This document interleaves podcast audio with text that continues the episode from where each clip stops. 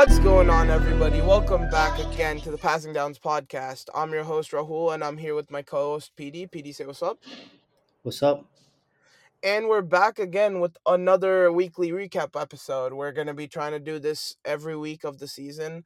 Uh, and we're doing a little bit of a new format, the same one we did week one as well, where we're going to be talking about three good quarterbacks and then three bad ones rather than, you know, a bunch of good performances like we did last week, uh, while keeping it all with uh, relatively uh, important or relevant quarterbacks. Uh, but before I get into that, just a real quick shout out to our socials. Uh, if you like our takes and want to see more on Twitter, please follow us at Real Rahul Padhi 2 and at PD34 underscore. Uh, also, if you're enjoying the pod, you've liked this series or like the QB series we did during the off season, uh, just like, follow, subscribe, do what you can do on the platform to help support. We'd appreciate it a lot. Uh, but with that being said, I think we should jump right into our three up, three down. Uh, starting with the three good quarterbacks, of course, just trying to be positive right out the gate. And I'll let you get into your first quarterback, PD. Yeah, so my first quarterback to talk about is Tua Tagovailoa. Um, coming off an absolutely dominant performance by the Dolphins offense overall, uh, with a 50 point victory over Denver. Um, and yeah, Tua was fantastic in this game. Um, there was very little opportunity for him to be bad in general. Um, he was pushing down the he was pushing the ball down the field in the moments that he needed to, reasonably aggressively, and he missed barely any throws. Seventy seven percent of his passes were perfectly located. Um, only missed a couple of throws, slightly behind, slightly high, things like that. Um, and even on his tight window throws, the few that he did attempt, um, he hit three out of five of those, which was very impressive to me. He took everything advantage of everything that was there to be had, uh, and then when the defense didn't give him anywhere to go with the ball, he was still good. Um, so yeah, very very impressive performance from Tua overall, um, and a dominant showing from the Dolphins offense. Offense. Yeah, absolutely. And I know a lot of the time we disagree with Tua and even to expand like maybe that sort of mold, but in this case you are absolutely correct. This game was near perfect from Tua. And granted, this was a Broncos defense that looked super unspirited and pretty trash to be quite honest uh, in this past weekend. Showed a lot, very little effort, and there were even run plays where I saw not a single player on that defense try, and Dolphins players like Mostert and Achane just run right down the middle. Uh, but Tua, despite that, still played very, very well because he did exactly what he needed to. He had defend uh, uh, receivers running wide open all over the place. He was hitting them in stride, in like with Tyreek Hill, Robbie Chosen, Braxton Berrios, etc. Uh, but even in play in plays like you said, where there were a couple of rare plays where these guys were in coverage, a couple that I remember was like a Tyreek Hill pass to the end zone, uh, where he hit the throw and Tyreek Hill just dropped it. There are a couple of plays like that overall where Tua still showed his elite accuracy, even though it was a game where it, that necessarily didn't matter as much. He didn't really need to anticipate anything when his players are running wide open freely all day long. Uh, but nonetheless, still an incredible game. I think the 70 points, if anything, speaks for itself right there, how incredible Tua was in this one. Uh, a near perfect performance. But yeah, like I said, the only thing that would not necessarily bring the performance down, but make me look at it a little bit differently is because how bad the Broncos defense was. Nothing against Tua really there. Uh, but moving on from one blowout victory to what I think is the next biggest blowout victory of the week, and the Chiefs Bears, and talking about Patrick Mahomes was also extremely incredible in this one. Uh, and I think the most impressive part about it is how much he was able to achieve in just a little bit over a half, because by the middle of the third quarter, he was getting taken out. Uh, he was it put up an incredible box score this game 24 for 33 uh 272 yards three touchdowns no picks no sacks and just a little over a half like i said and i think the film backs up how impressive that stat line looks. I thought he was elite at avoiding sacks as he has been throughout this year but particularly this game uh even though the bears pass rush wasn't necessarily all that i do feel like there were a lot of longer developing plays that the chiefs try to call uh, where he was getting pressured, and he did an amazing job of just doing what he does, playmaking, getting out of the pocket when he needed to, shuffling around as he needed to, uh, and tying into that, he was an amazing playmaker this game. There are countless plays I saw him get out of the pocket, find Travis Kelce as we've seen him do countless times, but with the healthy Travis Kelce back, we saw a little more of it uh this game which I'll talk about in a second. Uh but most importantly, I just loved how Mahomes was able to break down this defense. Uh the Bears are running a lot of two high in this game. They're kind of just sitting in that coverage not really changing much, which I didn't understand, and he was just eating over the middle of the field. He just kept going there. Plenty of plays I saw him just dart it right in between the, the linebackers uh, or over the linebackers and in between the two deep safeties. A lot of sideline shots in between the guy in the flat and the deep zone. Uh, the Bears just kept running the same thing over and over again, and Mahomes did a great job of kind of exploiting that. A couple of plays that I really, uh, really, really liked that I found were probably some of his best of the day. I think one of the best throws I've seen all year, to be quite honest, happened in this game. I believe it was in the middle of a second on like a second and six, and Mahomes runs up in the bo- pocket and off he was off balance and mid step he just launches the ball while getting pounded by a defensive lineman and he just floats down the sideline and lands right in the uh, Justin Watson's hand it was a beautiful throw and one of the best I've seen to be uh, all year to be honest. Another notable throw was a pretty deep pass to MVS. It was off a busted coverage, but Mahomes does a great job of delivering a ball right on the money 50 yards downfield, which it's not as easy uh, as it looks and it creates a massive massive play. But I just think he did a fantastic job of picking apart this Bears zone defense that they kept trying to run. Uh, he did a good job of looking off linebackers with his eyes in order to get those players open because it's not easy to just keep exploiting the same thing. But he was able to kind of misdirect them with his head and make that happen.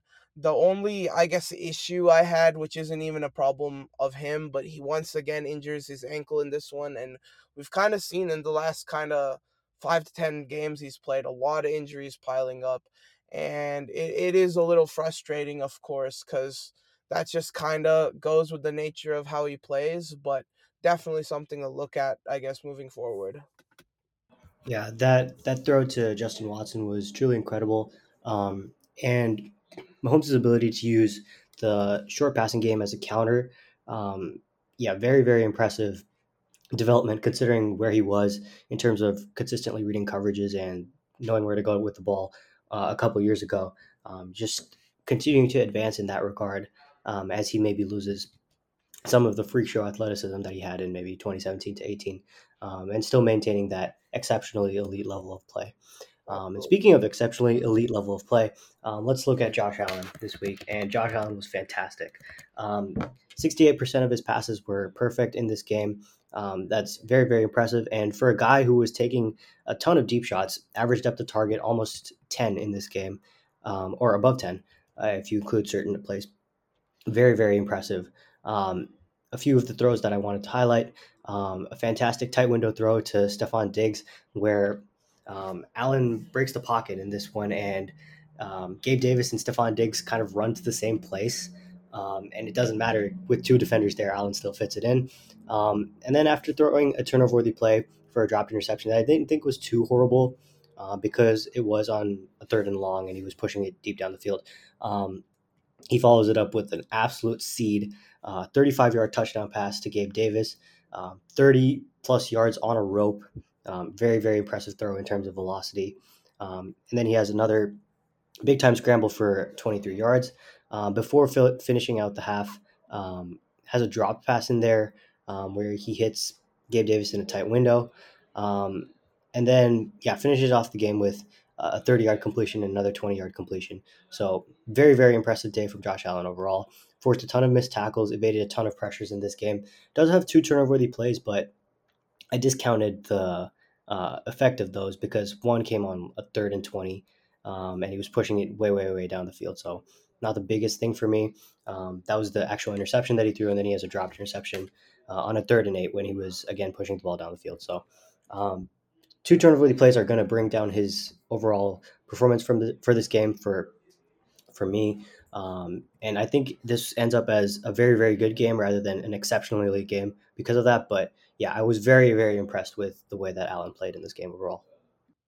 Yeah, absolutely. I agree with a lot of what you said there. Most importantly, uh, the fact that he was still exceptional in this game despite a couple of mistakes. I also would agree that those two turnover worthy plays uh, were definitely something he needs to look at and take out, especially against a team like the Commanders, who is clearly a step below. I would have liked to see a more flawless game, but regardless, he made so many incredible plays that it absolutely makes up for it. There are a couple of plays that even made me like just gasp looking at it.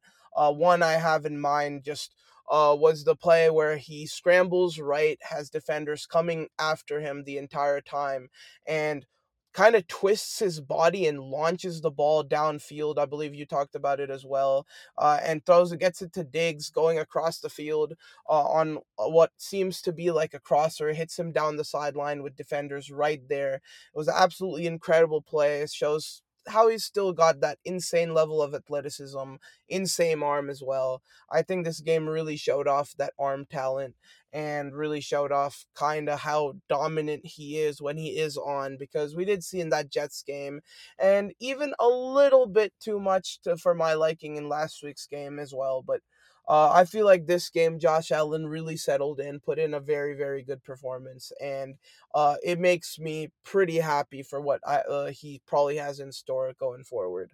Uh, but moving on from a lot of these guys who have kind of been elite quarterbacks starting the year in Tua, Mahomes, Allen, to someone who did have a bit of a rough start, in my opinion, has picked it up here uh, in Kenny Pickett. And I thought he played very well uh, against the Raiders because he started to get back to kind of his game, and I'll get more into that. But just looking at in, uh, into the box score, it looks pretty solid overall. He was 16 for 28, 235 yards, two touchdowns, no pick, only one sack. And overall, we didn't really get a whole lot of explosives in this game from him, but a very, very solid overall uh, game from him because uh, like I said, he was getting back to what he's best at, and that's why he looked so good. Uh, I thought most importantly, he was finally really, really good off the play action. I don't know if it was because the run game was kind of non existent or if he just simply wasn't back completely to where he was last year, but off the play action uh, is where I think Kenny Pickett is at his best or one of his better a- attributes to his game. And early on in the season, I feel like he was always getting either rushed off the play action, he was very inaccurate, he wasn't really getting to his spots and delivering kind of like how he did this game. And he finally settled in in this one. Uh, he was did a great job every time he was kind of rolling out uh, into uh, and the offense cut half the field for him. He was extremely accurate, delivered the ball wells every single time, and just kind of was able to pick apart one side of the field consistently over and over. And we saw it kind of go into fruition completely for that uh, Freiermuth touchdown pass we saw late in the third quarter. That was also just a result of him consistently getting to that play action, and he was able to just lay it up over the top uh, to Freiermuth for a touchdown. Uh, but like I said, he was getting back to what makes him best. Just a quick three to five step back, draw, uh, drop back, uh, delivers the ball quick. We saw the quick release in action once again. And I just saw him making fast decisions and getting it to his receivers as quick as he could in space. I thought he had fantastic synergy with George Pickens here. So many passes over the middle of the field where Pickens was able to use his big body and Pickett would just deliver it, whether it was a tight window and or pick if Pickens got separation. I felt like that slant or in cutting route that uh, Pickett kept going to with Pickens just was money all day long, and he was just firing the ball. A couple notable plays I liked was I think it was the middle of the first quarter on a third and seven with pressure in his face. We see him fire deep down the field on a post to Calvin Austin. Uh, he just puts it right on the money and right in between the two Raider safeties where neither of them could even remotely get it and just kind of delivers it downfield to upfield so Calvin Austin can abuse that speed he has and that advantage and just delivers it so well that he can run it in for a touchdown. Also on a third and nine, this is kind of different aspect of Pickett's game, but we see him spin off a sack attempt from 51 on the Raiders and run for a first. It's kind of just showing how he's improvement pocket improving against pressure and pocket awareness wise because I thought he struggled a lot with that the first couple of weeks and he looked a lot more poised in this one and that translated into his passing game as well because he did a great job of staying in the pocket a lot of times not a whole lot of pressure from the Raiders, but still was poised and delivered uh, just dimes from the pocket quick. Uh, and that's what I like to see out of Pickett. All right, moving on to the next one. Um, our next good quarterback, um, looking at CJ Stroud in this one, another young quarterback. And um, yeah, Stroud was fantastic in this one. Does have a turnover worthy play. It's not going to show up in the box score.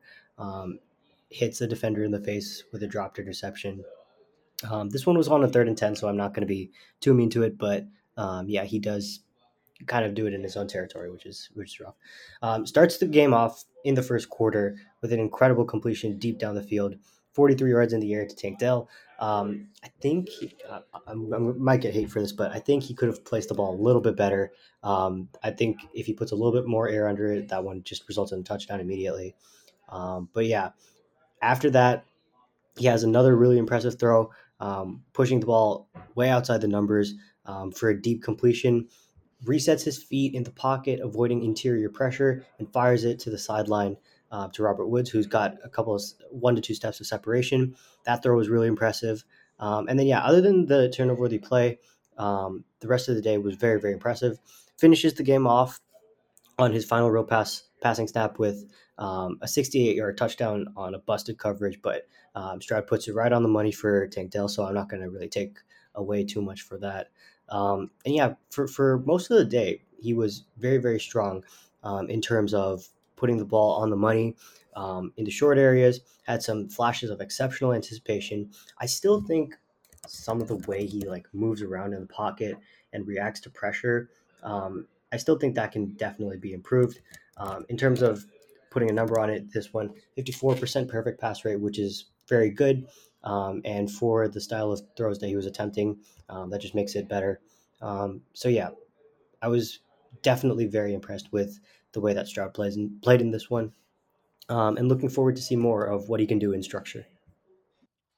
Yeah, honestly, a lot of what you said about Stroud, I agree with here as well because I really like the way Stroud has kind of improved his game pretty quickly and early on in his career. I think one of a couple of the biggest things that uh, I guess I had concern with, and I feel like we mainly agreed with Stroud, uh, even though I was a little bit higher on him and the way he trans would translate to the NFL. I think we both had similar concerns, and one of the biggest things was pressure management. And kind of like you said at the end, he does still have some way to go in terms of how he maneuvers in the pocket and his footwork, uh, in order to be able to still be sack free without ever being necessarily the most athletic guy in the world. But one thing that really impressed me in this game was in a tight divisional matchup, the Jaguars did really try to put pressure in his face. They were getting to him not necessarily getting to him, but they were sending a lot of people.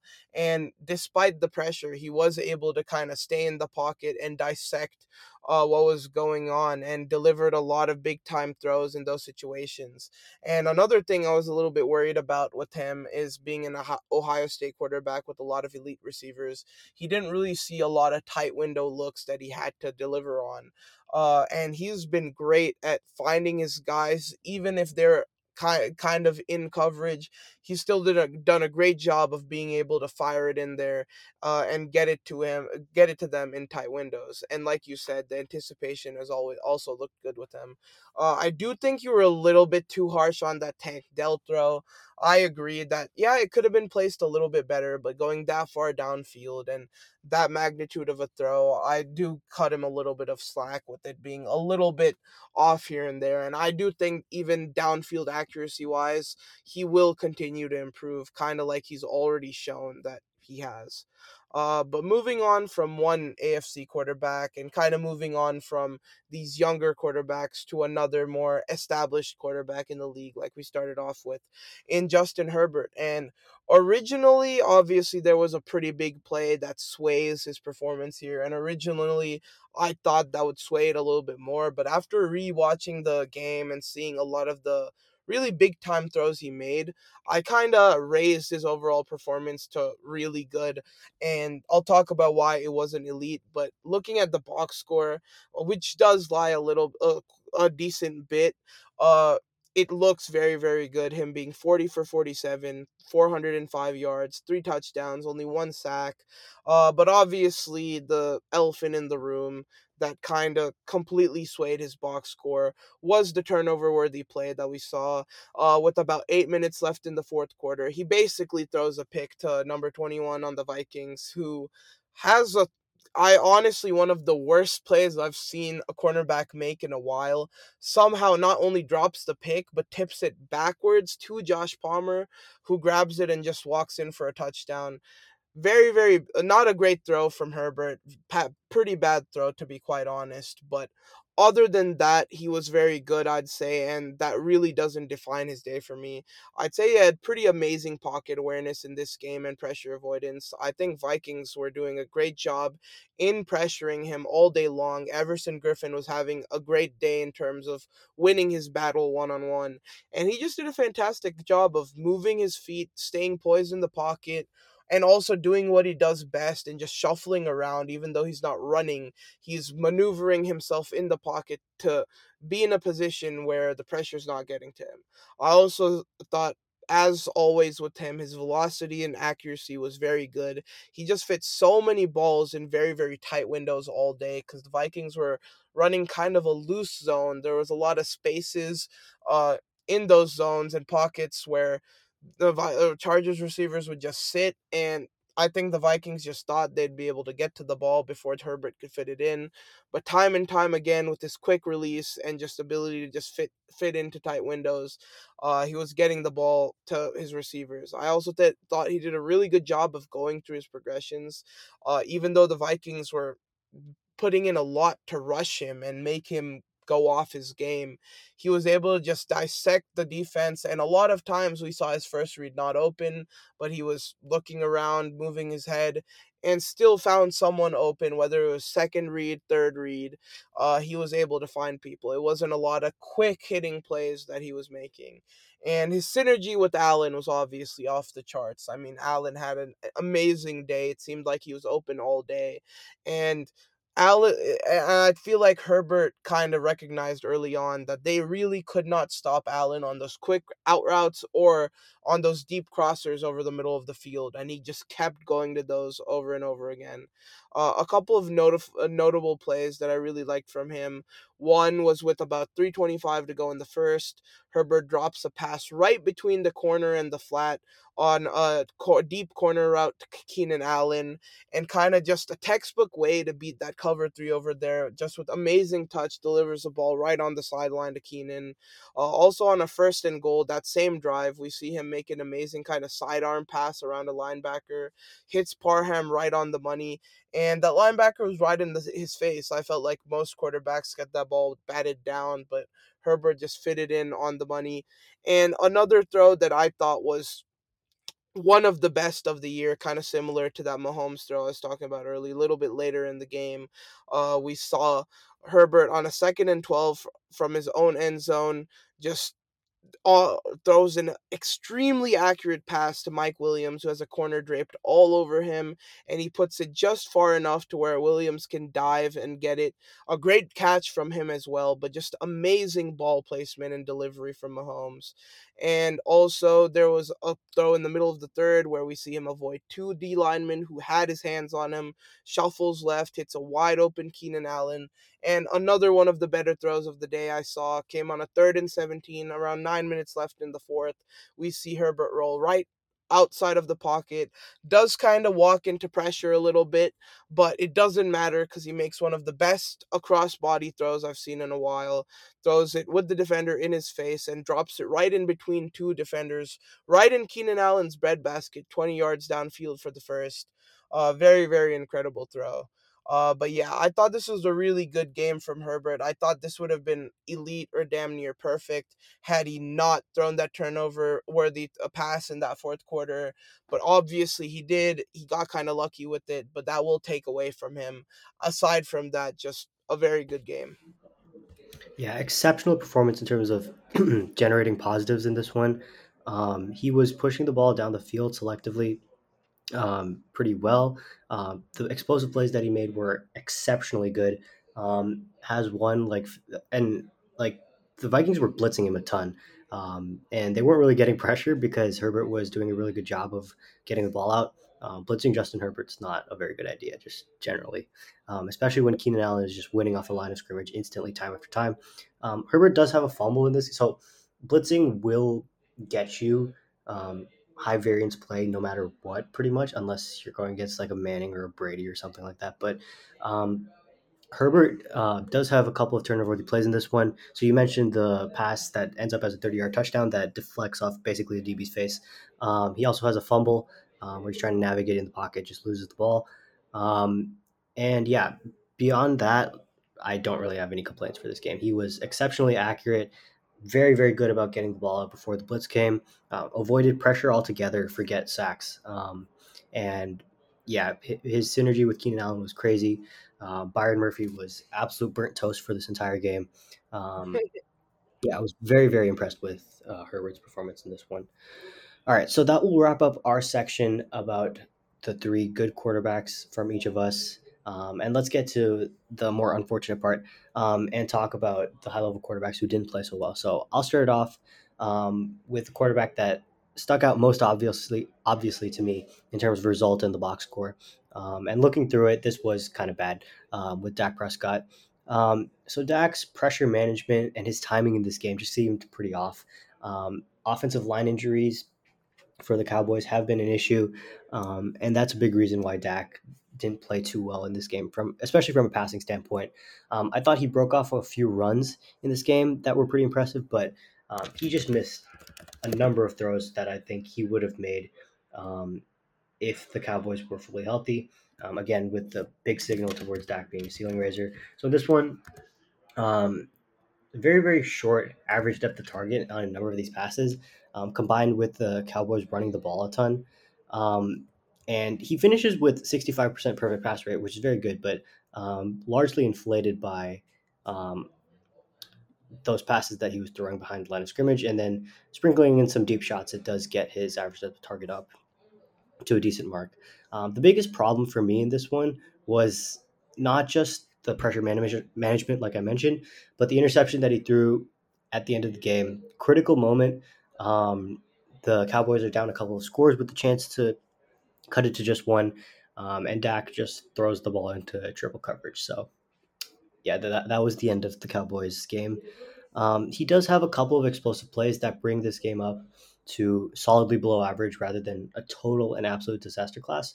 Um, he has a couple of nice throws down the field, one to Gallup um, and one to CeeDee Lamb, both of them in tight windows. Um, the one to Lamb was a little bit behind, but I'm going to cut him some slack because he took a big time shot when he was throwing it. So um, there's that. Broke a, a, a, number of tackles on his scramble attempts. Um, but yeah, I just thought overall pressure management combined with a nasty turnover they play at the end um, and missed throws here and there. Um, explosive plays were not really enough to make up for that, um, and the runs as well. So yeah, solidly below average game for Dak in this one. Yeah, honestly, a very, very shocking performance for me, and I think most of the NFL world, to be quite honest. Uh, the way the Cowboys looked and the way the Cardinals have looked up till this point, I think majority of people were coming into this game thinking this was going to be like a Cowboys steamroll. The Cardinals were kind of just gonna lay down and let this Cowboys team win, do their thing and the Cardinals came out firing. And I honestly don't think the Cowboys offense, and most importantly, Dak, was expecting it because they came out a little bit flat. They did not look in sync offensively. I feel like Dak came out a little bit inaccurate. He was missing a lot of passes in that uh, early first half kind of period of the game. And then in that second half, I feel like he was trying to do a little bit extra to make up for it. And that's when we saw some of those mistakes pile up. I also thought in this game, where honestly the Cardinals don't really have elite pass rushers or anyone who should be getting pressure on Dak.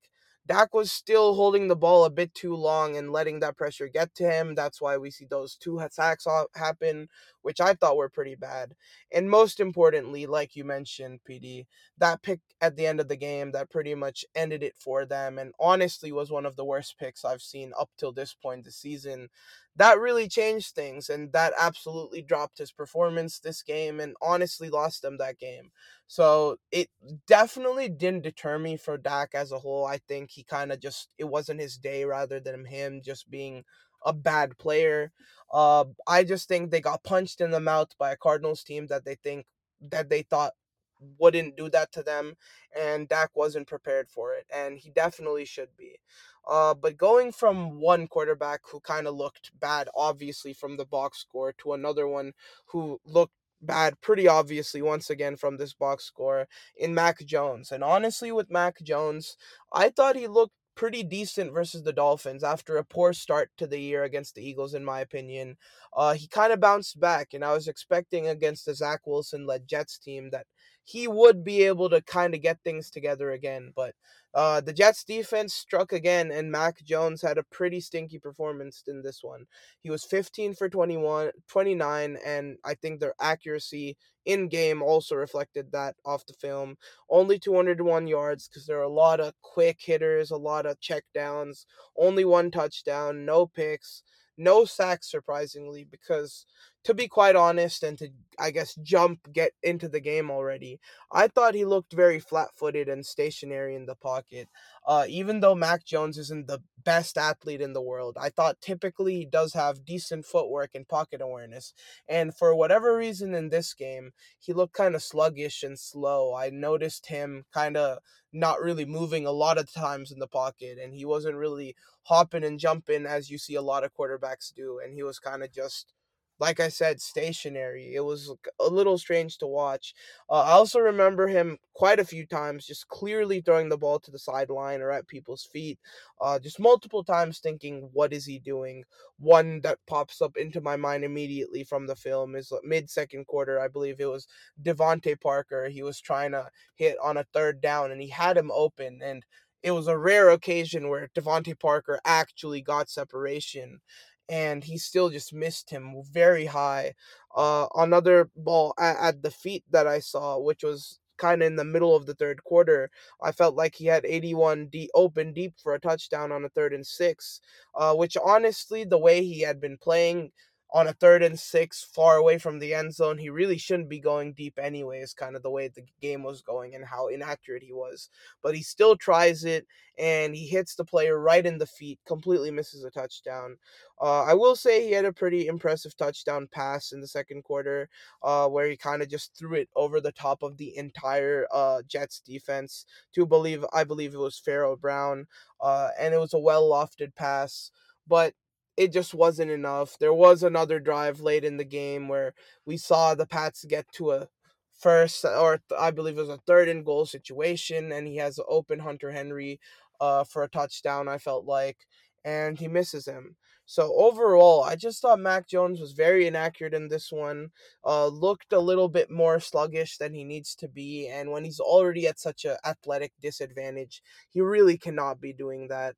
Uh, and uh, it just was disappointing. I will give him a little bit of credit with the fact that this Jets secondary is very elite, and this Pats receiving corps, as we've already discussed, is pretty poor. All honestly making an argument for the worst in the league, if not being that already. So very very concerning from Mac, but I will give him a little bit of credit with it being a tough situation for him. All right, let's move on to the next one. The quarterback who's the dramatic opposite of Mac Jones, um, and that's Lamar Jackson. Um, so Lamar with a pretty stinky performance in the passing game, back to back fumbles in the second quarter, um, where he just loses the ball on a sack. He's punished for one of them and not the other. Um, and down the stretch in this game, second half plus overtime, they really started to rely on Lamar, um, both on the ground and through the air. Um, I thought a number of sacks in this game were very much on Lamar. Um, I charted all four sacks uh, of Lamar on him. Um, and that's especially like I automatically have to chart a sack as responsible for uh, with the QB when they fumble, um, but the other two sacks as well, just just bad ones. Um, especially the one in the fourth quarter, they're driving with the chance um, with 23 seconds left, um, and Lamar just takes a very very bad sack, loses 10 yards, and that kind of ends up making the field goal attempt for Justin Tucker super duper long. He does make up for it with a very very nice throw in a tight window to Nelson Agholor a couple plays later, but um, yeah, I just thought the the fumbles um, combined with um, kind of a lack of explosives down the field. Um, he was throwing some nice intermediate passes, but um, doesn't have uh, explosive plays to make up for it. And that combined with a lack of extremely insane rushing performance um, just makes this one solidly below average. So um, the inability to avoid negatives in this one gets to Lamar. I know they're dealing with some injuries, but his ability to protect the ball in the pocket with the fumbles has been pretty pretty awful this season. Um, and I wonder if it is because he's been asked to can you continue to stick in the pocket more and the fumbling issue has always been a thing with him um, and i wonder if it's more natural for him to just be carrying the ball kind of on the move um, rather than in the pocket so um, we'll see how this develops going throughout the season. Uh, fumbles are not really a sticky thing but um, so far it's been the biggest thing holding down lamar's performance and they showed up again in this game. Yeah, I, kind of want to jump right into that fumble thing before I give my thoughts completely on Jackson because I do honestly think this is something that could stick and could be an issue. And I really don't even think it's the fact that they're asking him to be in the pocket. I think it's kind of an overall issue with the way he even carries or holds the football. Uh, I think it's always been a bit of an issue, but now that he's in the pocket more, I feel like he's more in those tight situations when he's in the open field and he's kind of holding the ball loosely like it's a loaf of bread or something. Uh, it's a lot harder to just knock it out of his hands because he's so quick and agile that he's able to run away from defenders. They're more worried about bringing him down than getting at the football. But in those tight, confined spaces of the pocket, uh, the D linemen are able to get more swipes at it. They are able to get to him more often than not. And I think that's why it's a issue that could potentially stick. And he's really got to reevaluate how he's holding the ball. Uh, but getting back to kind of the game overall, I was honestly a little bit surprised that uh, you had chosen Lamar for the bat at first when I was looking kind of his game at face value. But after looking into actual fi- the actual film, I would absolutely agree. I thought he was a bit too careless with the football, as we've discussed. But more importantly, the sacks were definitely a killer. I think they were a huge swing to this game. Uh, him being a po- in the pocket consistently does definitely seem to be an issue because I think he's obviously at his best when on the move, like you said, or just kind of outside the pocket doing his thing, making something happen rather than structured football. And when he is forced to play more structured football, you see him either hold the ball too long or try to go back to his roots, and it ends up him doing too much and results in those sacks. But to me, the biggest thing uh, was that overtime period where I feel like he did have a chance to kind of redeem himself for a game that wasn't his best and come out on top against a Colts team that shouldn't have this uh, shouldn't have this win. And I know, I guess those sort of moments are less impactful for you, but for me, that really swung how I looked at this because it was two drives in that overtime period where I feel like he choked pretty uh, massively. I thought in that first drive he had a pretty crucial uh, back-to-back incompletions to first I think it was uh Zay Flowers and then uh actually no that was the next drive sorry but the first drive he has an in pass incomplete on a third down to Zay Flowers which I thought he did have Flowers and he just missed him and in the next drive we see back to back incomplete passes to first Isaiah Likely where I didn't even know why he was going there because it seemed like a check down and didn't really it wasn't really necessary in the first place and he still misses the throw and then on a fourth and three biggest play of the game he just completely misses Zay Flowers on what i thought was a slant type of route and those kind of have to be automatic, especially for a quarterback of his caliber in that as uh, important part of the game. So definitely a little bit disappointing from Lamar. Uh, and moving on to another quarterback who was pretty pretty disappointing. And this one I almost didn't talk about because it was a little bit of a small sample size. He only played a little bit more than a quarter. Uh, but I figured since he's not going to be playing too much because he does get injured in this game, uh, he may miss a couple of weeks. I might as well talk about Derek Carr here. And you can kind of see from the box score that it wasn't the best game. Uh, he was 13 for 18, but only 103 yards, a touchdown, but three sacks. And I think that was the biggest thing for me here. Those three sacks were very killer. Uh, it really felt like he was shell shocked in the pocket a lot of the time. The Packers were bringing the heat because uh, I think they knew they could get into Derek Carr's head a little bit, and it was exactly that. Uh, there were a couple of drives that were just absolutely killed by Derek Carr instead of moving around in the pocket, using his footwork, trying to establish himself in a better position. He would kind of just duck and take the sack. And I know he's a little bit older, never been the kind of guy to evade pressure, but he can't kind of put this much of a lack of effort. And I think even though it was just a couple of sacks, it kind of translated to the rest of his game because he was in other plays just checking it down, getting rid of the ball as quickly as he could. It didn't seem like he was really going through his progressions. As soon as he saw someone underneath he could throw it to, he was just getting it to them right away. And I think that's why you see him have a decent completion percentage in that 13 for 18, but only roughly 100 yards because he wasn't making any effort to throw the ball downfield. He really wasn't making any effort to make those explosive plays. Uh, the only time he really was going downfield was when Chris Olave was wide open, and he still absolutely has the arm to make those throws. So it's not like he's unwilling to throw deep. But I feel like when there's even a little bit of risk involved, when the window is a little bit tighter than he wants, he just elects to check it down. He just elects to tuck it and take the sack and at this point uh in in his career he really can't be making those because he's not making the explosive plays.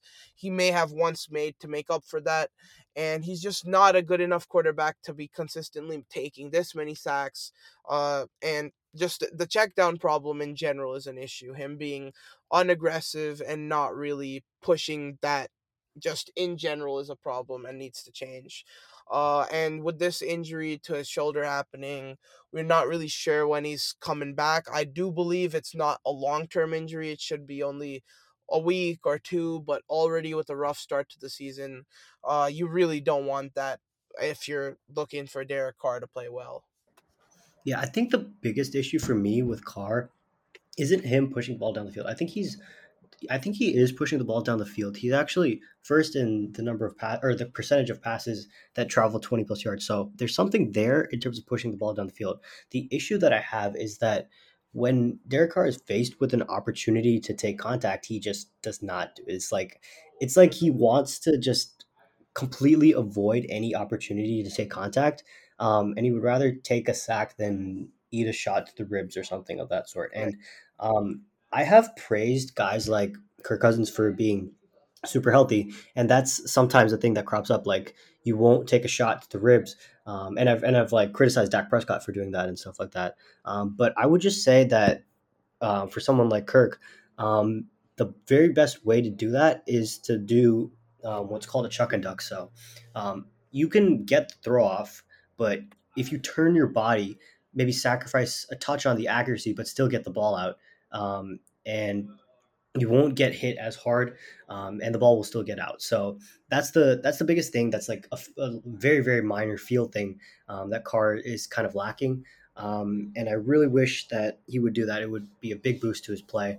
Um, he's a very very gifted thrower of the football in terms of his ability to layer with touch and, and stuff like that. Um, but yeah, he just doesn't want to take contact at this point.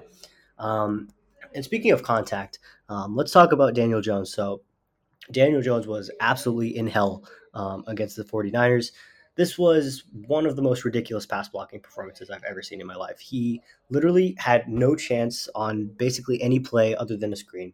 Um, and I think that I put um, this in the bad category from Daniel Jones Um, but I really don't want to describe it that way. Um, I just wanted to talk about this game because it's important to reflect on these types of games where the quarterback just literally has no chance.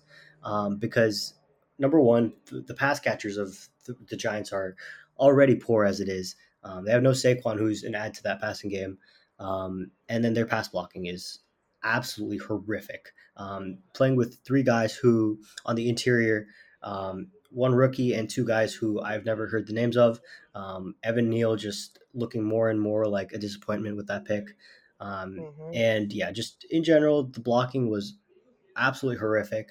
Daniel Jones was under a ton of pressure, and this is despite the fact that um, after a certain point, the, the Giants just stopped calling anything except quick passes. So even then, he still got he was still under a ton of pressure. Um, Jones doesn't put the ball in harm's way, misses a, a, number of throws in this game that I thought he could have completed, um, but overall he was still quite accurate, throwing a number of perfect passes. Um, only ending up taking two sacks with the way that the pass blocking performance was um, was kind of impressive for me. Um, and there was just no opportunity to generate positives. So, um, yeah, horrible performance from the Giants' offense overall. Um, and I, I can't call Daniel Jones anything but below average, but um, I just wanted to bring that up as um, an example of like what we what we would think if like another performance like this happens where the quarterback has literally no support. I really like that you brought that point up, and uh, since we're not to talk about this game, I'll bring it up now because I also felt that Baker's kind of performance uh, this past Monday against the Eagles went somewhat similarly, where the Bucs offensive line had a complete stinker, and the Eagles defensive line with Jalen Carter were absolutely dominating, and he really didn't have a chance. But at least in that situation, he does have weapons to where he can kind of alleviate the pressure off him a little bit. In this Giants game, like you said, there was absolutely none of that. And as a Niners fan, watching this opposing Giants team try to score against our obviously very dominant defense, you had to almost feel sorry for Daniel Jones because of kind of how bad the situation was for him. When you look at kind of the run game in this game, nothing was going on. Matt Breida was pretty slow and sluggish, and the Giants offensive line was getting zero push whatsoever. So nothing was going there. And then we look at his receivers, his best guys were guys like Darius Slayton, Gary Brightwell, Parris Campbell, guys that on good offenses, you may not even feel comfortable having them as your receiver three, let alone your top three guys on your offense. Uh, for whatever reason, Darren Waller went non existent. I think it's because the Niners' linebacking corps is so athletic and quick that they weren't even able to get it to him. And it just seemed like everyone was draped in coverage all day long. And I love that you, most importantly, shown that the offensive line of the Giants was atrocious. Uh, even though it wasn't necessarily a big game from our elite level pass rushers, not necessarily a whole lot of sacks that happened. It just seemed like Daniel Jones was under duress all game long, and it didn't even give him a chance to maybe give a get a quick release throw off or something of that nature to a hot route because the pressure was in his face in an instant. And even when he did want to get rid of it, he had nobody open because of how bad his skill positions are. So yeah, definitely not the best game from him. Uh, but yeah, the situation pretty terrible for him. Obviously, they're not going to be playing the Niners defense every single week. They're going to get Saquon back hopefully within the next couple of weeks and uh Darren Waller should be playing better, but overall it's not looking too good for Daniel Jones' situation. Uh and Yeah, moving on from Jones to the guy playing opposite of him in Brock Purdy, who honestly I do think it may be a little bit harsh to put him in the bad category. I thought he was definitely below average, uh, but I wouldn't necessarily call his game bad because there were a lot of plays in this one where it he did make a lot of impact and I'll start with that before I get into kind of the bad plays. I think the biggest one obviously was that back shoulder deep pass to Deebo Samuel for like a 30-yard touchdown. I thought that throw was incredible. He put that right on the money for Deebo and it didn't even seem like the defender had a chance. Deebo just was able to pluck it out of the air. Uh, I also thought there was one more pass to George Kittle, kind of going across over the middle of the field, where he fits it into a very tight window, uh, which was also somewhat impressive.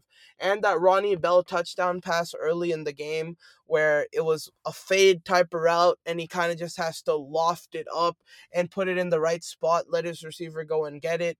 Uh, that was also a pretty impressive throw. So there was a lot of good going on, as we can see from the box score. He was 25 from 37, 310 yards, two touchdowns, no picks, only two sacks. There was a lot of good he did. He was relatively accurate. Uh, he was pushing the ball downfield, as we can see from the 310 yards. But for me, the reason he became below average and the thing he needs to clean up most is the mistakes that once again happen in this one and seem to be happening time and time again. Uh, the one I want to highlight first is the fumble here. He drops a snap once again, and it feels like he's doing this every game. This fumbling problem seems to be a common theme with Purdy, and it has to really fix because in this uh, game, and I think in recent memory in general, a lot of those fumbles have kind of just fallen to him. He's been able to get it, and I will give him props and I'll take away a little bit from the impact of the fumble because in all of those situations, he was able to get down and fight for the ball. But that problem just can't be happening continuously over and over again. He can't be fumbling and giving those def- opposing defensive linemen a chance to grab that ball because that can swing the game completely. Uh, also, there just seem to be too many passes in this one where he has wide open guys and he just misses. And in this Niners offense, we constantly see people open. I mean, that's never going to be an issue, but he misses a lot of big time throws that would kind of put this offense over the top even more and it definitely bugs me like uh, I remember clearly in this game there was a pass to Brandon Aiyuk that he had down the sideline, and Aiyuk was pretty open, and he just throws it a bit too high over his outstretched arms. Definitely would have been a big play had he make made that throw, and it's just those little plays here and there where he's going to miss just a little bit. And against teams like the Giants, the Niners obviously far overmatched them. Purdy gets so many opportunities that he is able to make up for it for that, like a touchdown pass, like that Deebo Samuel play. But when you get to playing the better teams, you're going to need a little bit more of a clean performance from Brock Purdy. And when he's fumbling snaps, when he's missing open throws, uh, it's definitely not a not a good sign. And we've seen it two weeks in a row where he's had a lot of open receivers that he's missing, where he's fumbling pass uh, when he's fumbling the ball. Uh, but overall, I don't think his kind of bad game fits in with the same sort of really bad games that we've seen with some of these other quarterbacks. Because, like I said, there was a lot of good involved, uh, but definitely still a lot to clean up. Yeah, this week was a good week for quarterback performances. It wasn't um, uh, any like horrific performances, and Mm-hmm. even the bad ones were a little bit trickier to find out. Um, we'll touch on a reason for that at the end of this podcast, but like, um, yeah, let's jump into our next segment, which is um, three questions, or um, yeah, let's let's talk about three questions. So um, we're gonna ask each other questions about what we think is the most important storylines for this week, um, for week four. Um, and I'll let Padhi get started and I'll answer them um, for the quarterbacks this week. Yeah, I'll jump right into that little bit of our preview for the next week. And the first thing I'm going to ask about one of the quarterbacks we just talked about as one of the bad performances of last week. Uh, what does Lamar need to do to bounce back uh, this week versus a very tough Browns defense who has shown uh, not a whole lot of let up so far this season? Yeah, so I wanted to talk about the Browns defense. The Browns defense has absolutely been exceptional, um, barely allowing teams to get into the red zone. Like, forget even allowing scoring. Um, the only times that they've been in the red zone is when like the offense turns it over. Um, so it's been it's been an absolute struggle fest for teams going up against the Browns defense, um, and I feel like certain fan bases might not like this answer from me, but my answer is just pray. I, I don't like I, I think that the the injuries for the Ravens um, along the offensive line and with their receiving corps makes it makes them a very vulnerable target for the Browns pass rush. Um, and their secondary is playing with extreme connectivity um, and confidence and yeah, this Browns unit just looks like an exceptionally good defense. Um, should consistently be a contender for the best defense in the league for throughout this year. Um, and yeah, I'm very very excited to see them play, um, and not too excited to see Lamar play this week. Um, all right, so moving on to the next one. Um, so this one was a pass rush question um, related. Um, how how do you think CJ Stroud will perform? Will he perform well against TJ Watt and the Steelers pass rush with the injuries to Laremy Tunsil and the rest of the Texans offensive line? Um, TJ Watt has been on an absolute tear to start the season, um, and we know and have discussed on this episode Stroud's sort of weaknesses under pressure. Yeah, you are definitely right with TJ Watt starting off on a tear. I believe he's already got six sacks on the season. Could have maybe had another one or two, and I think he honestly might be going for the record at this point. And when he's matched up against uh no Laremy Tunsil, Texans offensive line, I think we're gonna get a little bit of the similar situation that we had with not necessarily Daniel Jones, but with what we saw of Baker Mayfield uh, this past Monday, where he's not going to get a whole lot of time in the pocket. He's going to be definitely rushed a lot of the time. And I do think Stroud will struggle a little bit. I think the Steelers' offense has obviously played very well, and this Texans' offense, although they have had a lot of young pieces kind of prop up pretty quickly, whether it's your Tank Dell's having big game, Nico Collins has had one big game or two. They've had a couple of these young guys step up for sure to help out CJ Stroud. But in this one, I think he's going to face a lot more stringent uh, defensive backs and coverage in general. I think the Steelers' kind of game plan overall is really good in that regard. They don't give up a whole lot of big plays uh, unless it's a very, very elite type of caliber receiver like a Davante Adams uh, that we saw last week. They don't give up a whole lot of points. And I do think we're going to see a similar CJ Stroud to what we saw him struggle with in college uh, with the pressure and whatnot. But I saw a lot of him improve on that last week. And I would like to think, even though he's going to not have a whole lot of help, he's going to be kind of pressured into what I think is a somewhat bad game. I do think he will show flashes because he's shown improvement in that regard. I think he'll just continue to improve, but it'll be a rough kind of learning experience kind of game for him. I'd exp- and I do expect a couple of sacks once again from TJ Watt. Uh, and I guess I'll kind of stay in that division, in that Steelers division, because uh, another kind of big storyline for me is Joe Burrow, who obviously didn't miss a week uh, despite the injury. And I want to ask, how do you think an injured Burrow will f- uh, fare versus a pretty so- strong Titans front seven? Yeah, so I just charted this game today, and looking at Burrow and his movement, it just he just can't run. Like it, he he's just Yeah. jogging around on these designed rollout plays, and on the plays where he's pressured, he's just like skipping and hopping and, and jogging around. It, it just does not look good when he's forced to run. Um, he still looks like an average to above average quarterback in my opinion because his ability to just stand tall and on two feet and throw with accuracy. Um, the accuracy is limited because he can't push off of that one leg very well, but um, he's still able to use his incredible hand-eye coordination and touch skills to kind of will the ball into um, the place that it's supposed to go. So um, there's a floor there that that makes his performance. Um, it, it can't possibly get worse than a certain level, but um, yeah, I would imagine that he ends up taking a lot of sacks.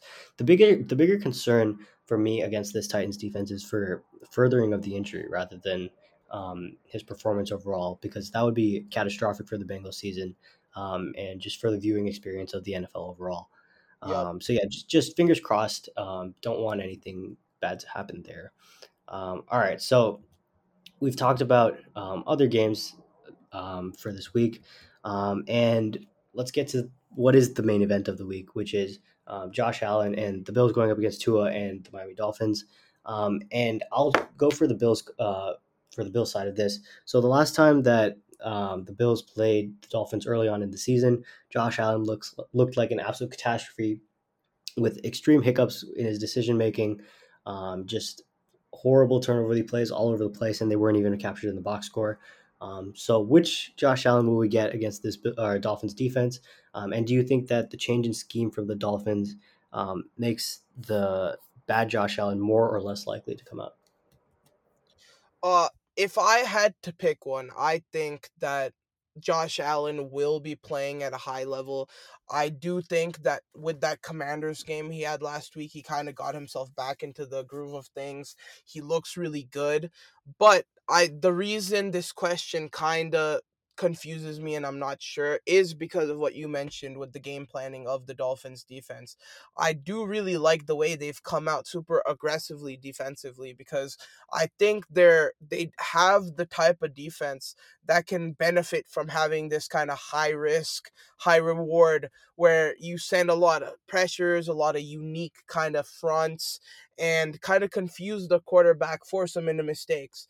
And with that being said, Josh Allen is prone to making a lot of mistakes versus those sort of defenses. Even though the Jets aren't necessarily as aggressive and as unique with the way they play defense, they have a very similar build where they not only have a lot of pressure up front, but they also have pretty strong corners uh, and a ball hawk on both teams, whether it's Sauce Gardner or Xavier Howard. So both teams do kind of have the mold to stop or kind of make Josh Allen play bad. But I do think he overcomes it in this game. I think at home, in more of the weather that he's familiar with, I do think he's going to be able to kind of wither the pass rush. I do think he's going to be able to stand tall and deliver balls despite maybe even getting hit. I do think in this game, him in the rush game is going to be very, very crucial because I really don't think that linebacker corps or anyone up front is really big enough to handle uh Josh Allen's kind of power run game because the uh, the front seven of the Dolphins is a little bit more finesse rather than power and strength and I do think Josh Allen can use that run game and kind of leverage that to open up this Dolphins defense and still be able to attack deep and still be able to play his game. So I would lean more to Josh Allen with weathering the storm and playing well, but I could absolutely see it going the other way, kind of the nature of the Dolphins defense.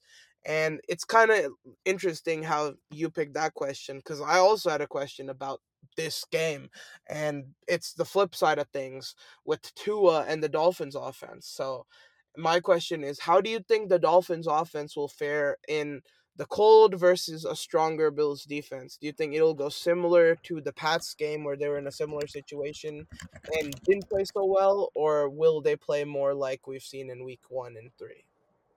So the weather projection doesn't look too cold right now, but um, tough to uh, finalize that early on in the week. But um, more, more so, I guess I'll approach it from standpoint of, of the Dolphins' offense against the Bills' defense. So getting Jaylen Waddle back, um, maybe that's a bad thing considering they just put up 70 points without him. But um, yeah, getting Jaylen Waddle back, um, I think that there is obviously a significant advantage with Tyreek Hill and Jaylen Waddle against the corners of the Bills, even with Tre White being out there. Um, I think the Bills' pass rush has been very, very strong, and their coverage unit has been exceptional um, to start the year. But um, I just think that the moving parts of the Dolphins' offense right now is just absolutely on another level some of the best stuff I've ever seen in terms of scheme, um, combined with Tua's all-time great anticipation, um, strong accuracy. Um, I just think that the Dolphins' offense right now is the expectation should be unstoppable until they show us otherwise. Um, just some weird hiccups with like snaps and such were throwing them off against the Patriots, um, and the Patriots like very very much did a great job defensively. Um, they sat back made Tua get the ball out quick, um, and he did very well, very well in that regard. Um, having one turnover with the play where he just kind of short circuited and chucked it downfield, but um, I think that um, the Bills don't really have the schematic advantage um, and, um, frankly, the, the strength of consistency along with the defense to execute the game plan that the Patriots did. and so I would say that the Dolphins' offense once again has a really strong game despite being on the road. Um, so yeah, I, I would just I, I don't want to pick against the Dolphins offense right now. Yeah, um, honestly, that's fair. And I do want to clarify one thing. Uh, I guess when I said the cold, that was my California kind of coming out because maybe it's not cold for Buffalo, and it is definitely colder than what it would be here. But I, I see what you're saying, and I do agree that with this Dolphins offense right now, they did just put up 70, so it is hard to bet against them. All right, so moving on to my final question. Um, is this the week that Jalen Hurts' deep ball finally starts to come together? Um, Hurts has not had a performance yet where his deep ball is strong with the absence of turnover the plays. There were a couple of nice explosive plays against the Bucs this week, um, but he did have obviously two kind of bad interceptions. Um, and his and his play to start the year has been rocky to say the least, um, with his turnover worthy play rate just exploding through the roof as compared to last year. So, um, how do you think he'll fare this week? Uh, I long story short, I would assume no. And the reason I'm saying no isn't necessarily because I don't believe in Jalen Hurts to be able to fix it up this quick, but mainly because of how dominant this Eagles run offense has been. And I know the, the Commanders front seven has is like decent. They've got a couple of talented pieces there. Uh, but I really don't think they can match up with the physicality and brute force that this Eagles offensive line has in the run blocking game. And I think part of the reason Jalen Hurts hasn't gotten into his flow in terms of passing the ball deep, and I think that is going to be a bit concerning as they go further along into the year, is because the Eagles have been somewhat complacent in just going ground and pound and just gashing defenses in the mouth and just running down their throats. And I really don't think this Commanders defense is, is talented enough to stop this run force with D'Andre Swift and Kenneth Gainwell right now. Swift is looking amazing. He's finally kind of found his role uh, in that Eagles offense after having a couple of struggling years uh, on the Lions. And I really think this Eagles run game is just so dominant that they're going to abuse it, especially in a game where I think they go up pretty quickly. I do think Jalen Hurts will have a couple of decent drives in that first half, but to me, this is going to end up being one of those games where the Eagles drop like 30 in the first half and then decide whatever, we're just gonna run out the rest of the game. And maybe Hurts will have one, two deep shots early in the game, but I don't think we're gonna get a sample size enough to see him kind of flourish back to the elite deep passing player he was last year. I don't even know if they're going to even take those shots too much in this game. I just don't see that Commanders offense keeping up with how bad Sam Howell has been to make this a competitive game and I also just think the Commanders defense is overmatched here. So yeah, like I said, I don't expect it to happen this week. All right. So, good thing that you transitioned there. Um, so let's talk about Sam Howell.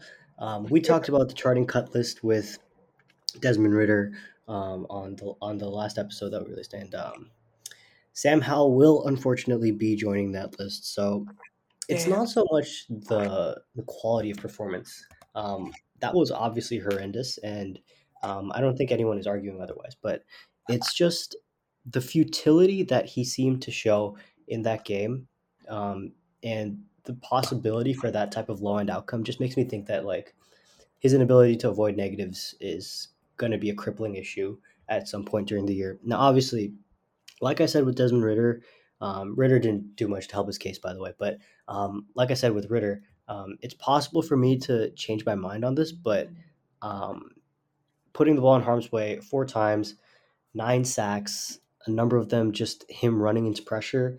Um, that's just too much inability to avoid negatives. Um, and I do like, I still do like his ability to generate positives, but um, at this point, it looks like he is tracking to be more of a fringe starter type end. Um, yeah, I would like to see a guy who has upside as like a strong starter um, for me to continue charting them. But yeah, it, it just looks like at this point, it, it's just not going to happen this season. Yeah, gotta agree with you there. Uh, to put it lightly, or maybe not lightly, but Howell simply looks trash right now. And there's not really a better way to put it because that's how bad he was against this Bills team. And I know this Bills defense is one of the better ones in the league. It's tough for a young quarterback like Howell to be able to put up a good performance here. But nine sacks is ridiculous. And like you said, it wasn't a lot of sacks that he just had no blocking and he was they were getting block sheds quickly and getting to him, he was either holding the ball too long or just simply walking into sacks. It seemed almost seemed like a pinball in some snaps to the point where Howell was just blindly blind uh, blindly and aimlessly running into defenders almost as if he just wanted to. It seemed intentional at certain points. And it just show goes to show how little feel and kind of spatial awareness or awareness in general he has in the pocket or just while having the ball in general because it just seemed like time and time again he was getting caught in situations where he shouldn't be and like i've said with a lot of young quarterbacks when you do too much when you try to run around or just in general start running into people. It messes up the timing of the play. It ruins what you want to do offensively. And when Sam Howell is doing it so much, there's just no way you can have good offense regularly. And when you combine that with the amount of times he just threw the ball straight to the defense, uh, four times in this game to be exact, all of which I think we can both agree were his fault. It just I just don't see the upside, even with him being able to make big time throws. He's shown a couple of times that he is able to hit uh, players deep, hit people in somewhat tight windows, and he does have a lot of positives to his game there. But his ability to just keep making mistakes over and over again is gonna lower him for me. And I do think he has more chance to get out of this than a guy like Desmond Ridder, who I've really seen nothing of, even though Desmond Ridder's making less mistakes.